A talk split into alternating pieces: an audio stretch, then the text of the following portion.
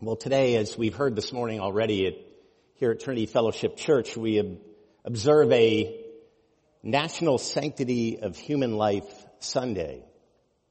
It's been an intermittent part of our history at this church. It's been an intermittent part of the history of our nation. It was first established in nineteen eighty-four by presidential proclamation by President Ronald Reagan. It was um, his heartfelt response to the Supreme Court decision, Roe versus Wade, that had taken place um, twelve years prior.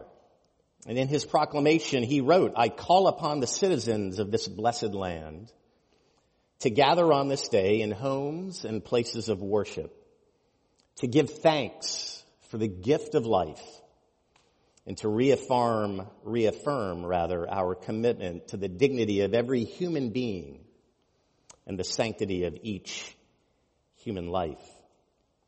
The most recent presidential proclamation of this day occurred last year, a year ago, January.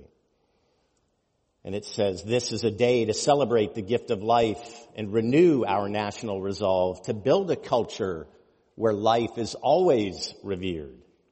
Every person, the born and unborn, the poor, the downcast, the disabled, the infirm, and the elderly, has inherent value. Although each journey is different, no life is without worth or is inconsequential. The rights of all people must be defended. On National Sanctity of Human Life Day, our nation proudly and strongly reaffirms our commitment to protect the precious gift of life at every stage, from conception to natural death." Well, this day we observe in our church was, which was born out of this president's personal conviction vis-a-vis a Supreme Court decision, has predominantly been observed through pro-life messages that focus attention on the rights of the unborn, the protection of human life, and abortion. And it's an incredibly important issue. It's an issue which members of this church are intimately involved in. We have a deep connection with the Thrive Women's Clinic. We have many people in our body who spend countless hours counseling women and men about the sanctity of human life. It's an incredibly important issue. It deserves our attention and a great deal of attention by the church. But yet, as this presidential proclamation that I just read, It, it is but one issue among many other important issues that are deeply connected to the sanctity of human life and thus a concern of the body of Christ. All of human life is sacred. The Bible is clear on that. Life proceeds from God. It's preserved by God. It's protected by God. So any issue that affects the flourishing of human life is a sanctity of life issue. This week alone, in the news, lots of concern over capital punishment and the death, federal death penalty being enacted recently. Lots of disagreement about minimum wage, things like vaccination and mask wearing. Our, our news is full of the sanctity of human life issues. So many issues fall into this category: foster care, adoption, human trafficking, modern slavery, child labor, health care, marriage and family, education, religion, law enforcement, criminal justice, immigration, warfare, refugees, economic development, commerce, and even the environment. I'm sure I've I've missed some, I've misstated others. I'm sure for some I've even already pushed a button this morning, and that's not certainly my intention. It's merely to point out that it's an overwhelmingly complex set of issues that affects all of us, all of life, all the time. And there are no easy answers. This sermon will not give you the answer. As the body of Christ, as the church, we're not unaffected by all of the issues related to the sacredness of human life. In fact, as I've already alluded to, we're divided by many of them. But as human beings created in the image of God, we have a fundamental and abiding call to both honor our fellow image bearers and champion the sanctity of human life. So I, w- I want to acknowledge up front and be sensitive to the complexity of the issues and the diversity of views related to these topics, where each of these is bound up in a human system which is flawed, a system and processes and policies and attitudes that are flawed by the sinfulness of humankind. And yet, as followers of the risen Christ, we're called to have both a voice and to take action in each of these issue areas as the spaces where we are called to continue to live out our capacity as those who bear the image of God and carry his standard for all of the world to see. This day is a day where we can celebrate the fullness of God's gift of life, while recommitting ourselves to honoring the value of and protecting and promoting the flourishing of human life in every form, at every stage, and in every circumstance, as we find our own place. Where have we individually and collectively been called into God's story to honor and sanctify human life? Brothers and sisters, all of life is sacred because it reveals and it glorifies God. As our divine creator, God places the highest value on human life because it reveals him. And his greatest desire is that we would fully live into the sacred purpose he has established for our lives. Would you bow your head with me in prayer? Lord Jesus, we acknowledge you, God, as the risen Christ. Christ above us, very God of very God. Christ below us, incarnate of the dust of the earth. Christ at our right hand in our strength, at our left in our weakness. Christ before us when seen, behind us when unseen. Christ all around us, filling all things everywhere with himself. Christ within us, formed by faith. Lord Jesus, give us ears this morning to hear your wisdom for our lives and eyes to see how and where we may more fully live into what it is that you have created us to be. Amen. Well, we continue this morning in our journey through the book of Job, a series we've entitled The God We Need. In a world that we can't always understand or control, we We need to know who God really is. The story of Job is, is the story of a human being created in the image of God, and it's a story of the God who created everything and everyone. Job is certainly the central human character of the story, but on this human level, we encounter a number of other characters as well. We have glimpses of his family, his friends, his servants, and many of the others whom Job has encountered in his life. And while Job is the person for whom this book is named, the book is primarily the story of the person of the triune God, the God with whom Job has to deal as he comes to grips with everything he experiences in his life, the God that you and I have to come to grips with as we experience everything and attempt to navigate everything that this life throws at us. Well, for the past two weeks, we've looked at the beginning of this story. We've been introduced to both Job's character and his calamities. And in our sermon text this morning, we're going to jump far forward into the events of the story to look at what it has to say to Job and to us about this sanctity of human life. If you have a Bible, feel free to turn with me in there to the book of Job, chapter thirty-one. We're going to be reading verses thirteen through twenty-three. Job is, is giving a defense to his friends. He says, "If I have rejected the cause of my manservant or my maidservant when they brought a complaint against me. What then shall I do when God rises up? When he makes inquiry, what shall I answer him? Did not he who made me in the womb make him?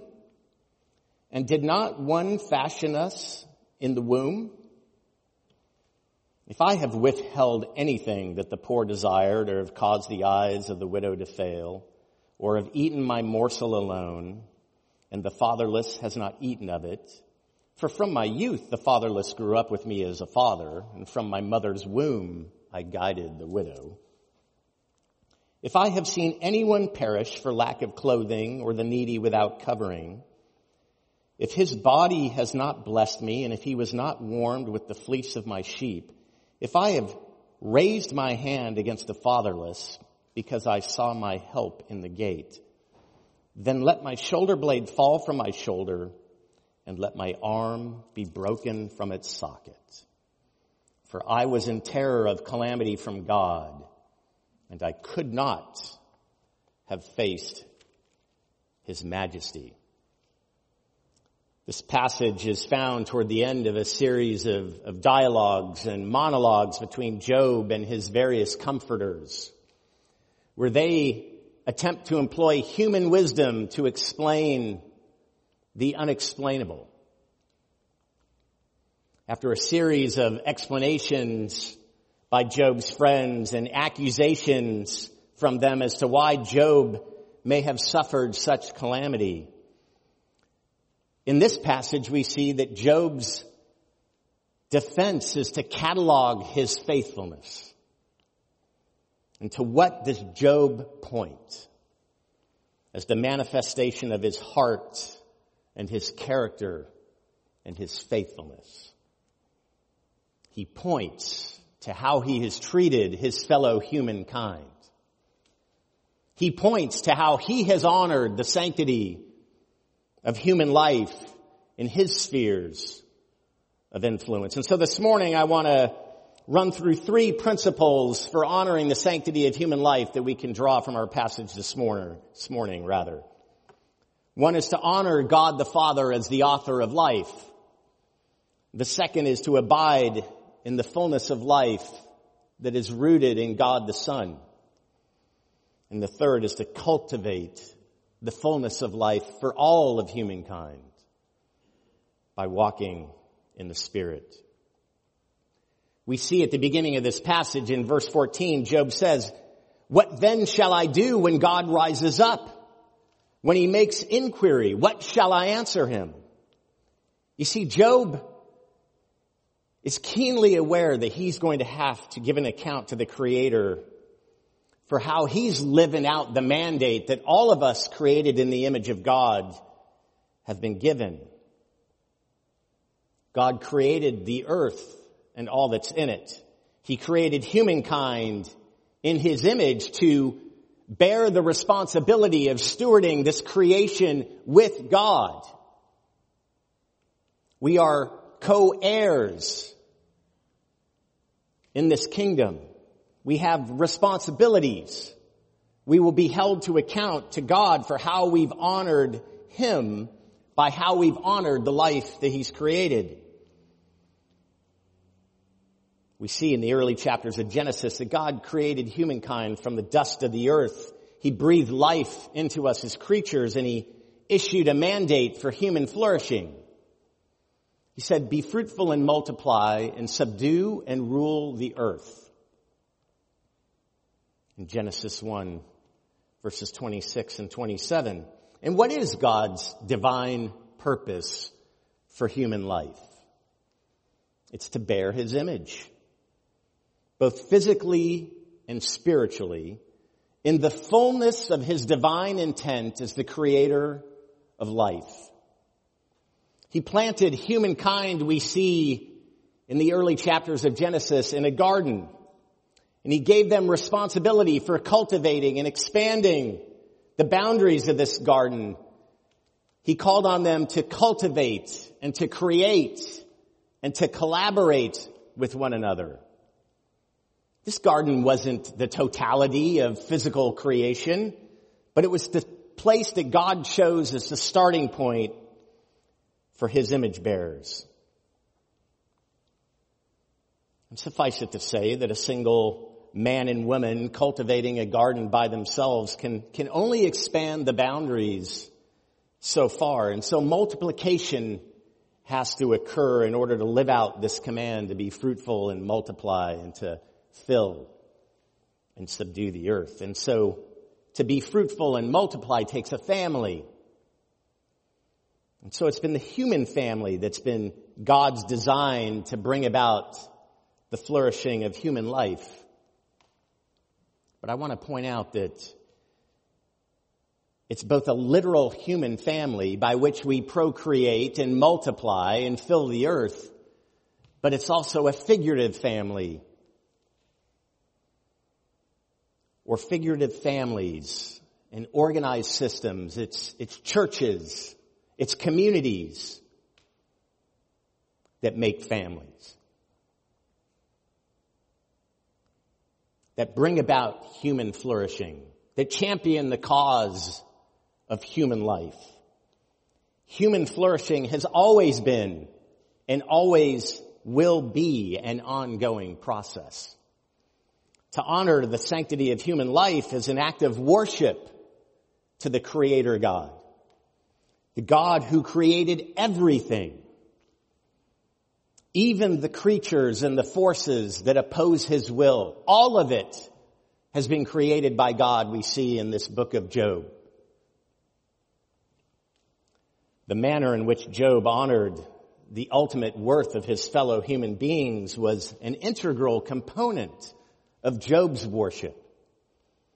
And it was an acknowledgement of who God is. And as we, we see in verses both fourteen and twenty-three, an acknowledgement that we will be held to account. Why did Job treat humankind the way he treated them?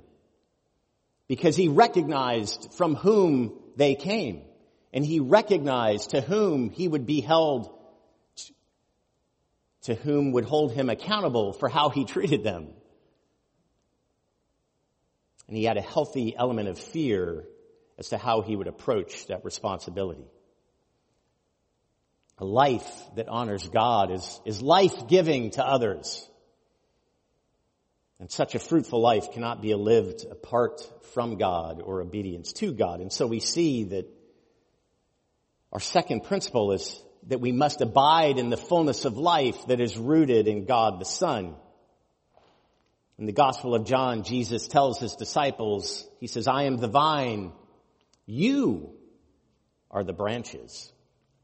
Whoever abides in me and I in him, he it is that bears much fruit.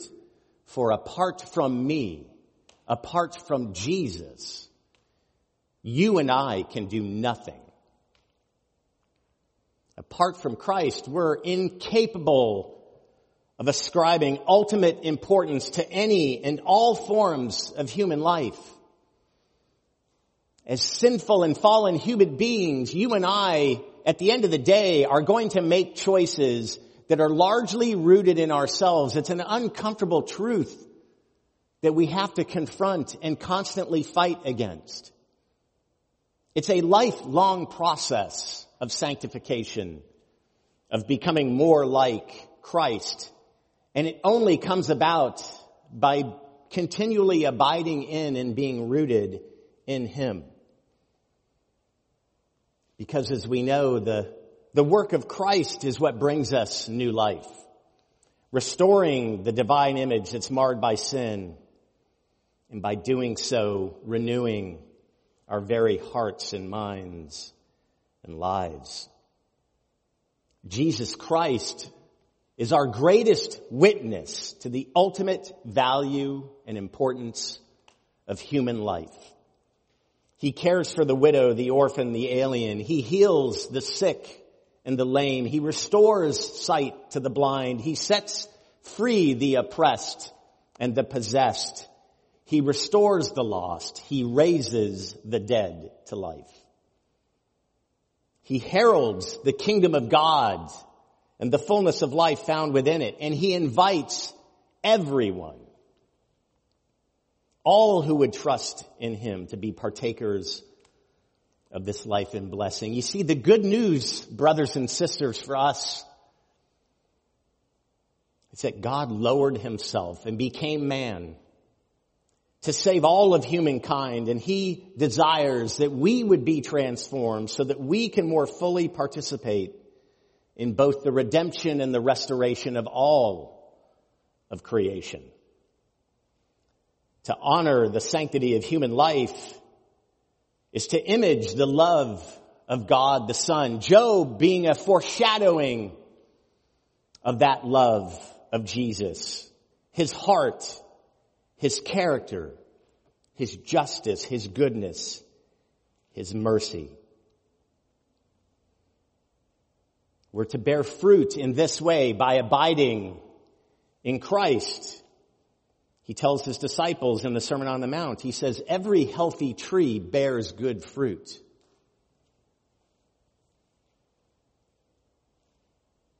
And he also tells his disciples that you will know them by the love they have for one another. The fruit of the Spirit, brothers and sisters, is love.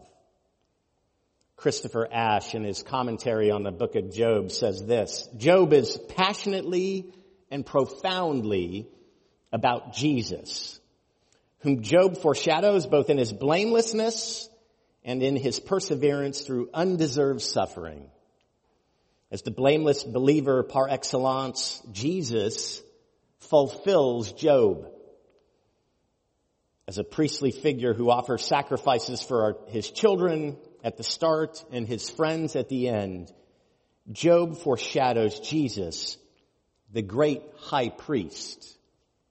And I would add, the great high priest who honors the ultimate value of all human life. And thankfully, friends, we, we, we've not been left alone in this matter, which, which leads us to this final principle for living life fully in accordance with God's divine purpose, and that is to, to cultivate the fullness of life by walking in the Spirit. A life that honors the sanctity of human life is, is one that's lived out, walking humbly in submission to the Spirit of God. God the Father and God the Son equip us for all of life by the power and the abiding presence of God the Spirit. It's only the Holy Spirit that binds us to the life of Christ that we're able to take on the holiness of Jesus, to abide in Jesus, and walk in the fullness of life.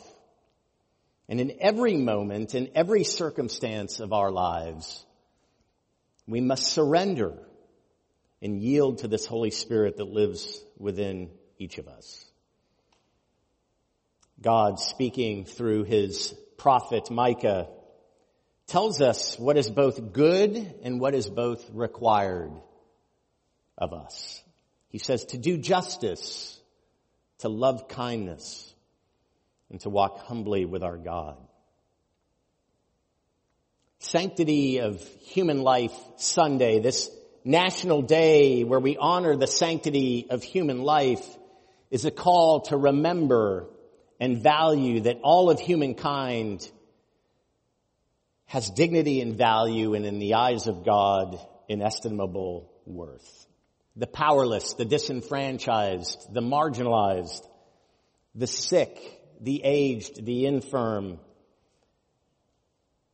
the unborn, the born, the widows, the orphans, and the aliens of our culture, those left without father or mother, husband or wife, sons or daughters, or even a homeland because of fractured or broken relationships and systems.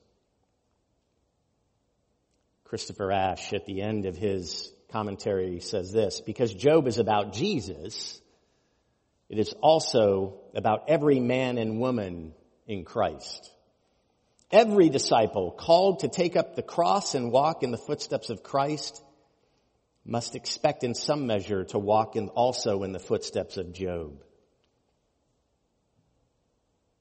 So I want to conclude this morning by coming back to our text in a different translation. Here the same passage of Holy Scripture is paraphrased by our own, for our own modern context, by the late pastor and writer Eugene Peterson, writing in The Message. He says, "Have I ever been unfair to my employees when they brought complaint to me? What, then, will I do when God confronts me? When God examines my books, what can I say? Didn't the same God who made me make them? Aren't we all made of the same stuff, equals before God? Have I ignored the needs of the poor, turned my back on the indigent, taken care of my own needs and fed my own face while they languished? Wasn't my home always open to them? Weren't they always welcome at my table? Have I ever left a poor family shivering in the cold when they had no warm clothes? Didn't the poor bless me when they saw me coming, knowing that I'd brought coats from my closet? If I've ever used my strength and influence to take advantage of the unfortunate, go ahead, break both my arms, cut off all my fingers. The fear of God has kept me from these things. How else could I ever face him?" Will you pray with me? Oh God, you made us in your own image and redeemed us through Jesus, your Son. Look with compassion on the whole human family. Take away the arrogance and hatred which infect our hearts. Break down the walls that separate us. Unite us in bonds of love, and work through our struggle and confusion to accomplish your purposes on earth, that in your good time, all nations and races may serve you in harmony around your heavenly throne.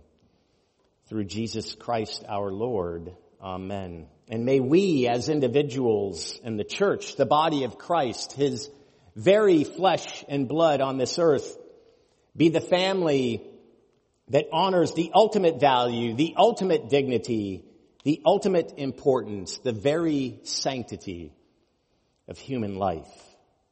A life breathed into us by God himself. A life revealed to us and renewed in us through Jesus Christ, and a life to be lived in the power of the Holy Spirit. Amen. Let us stand together.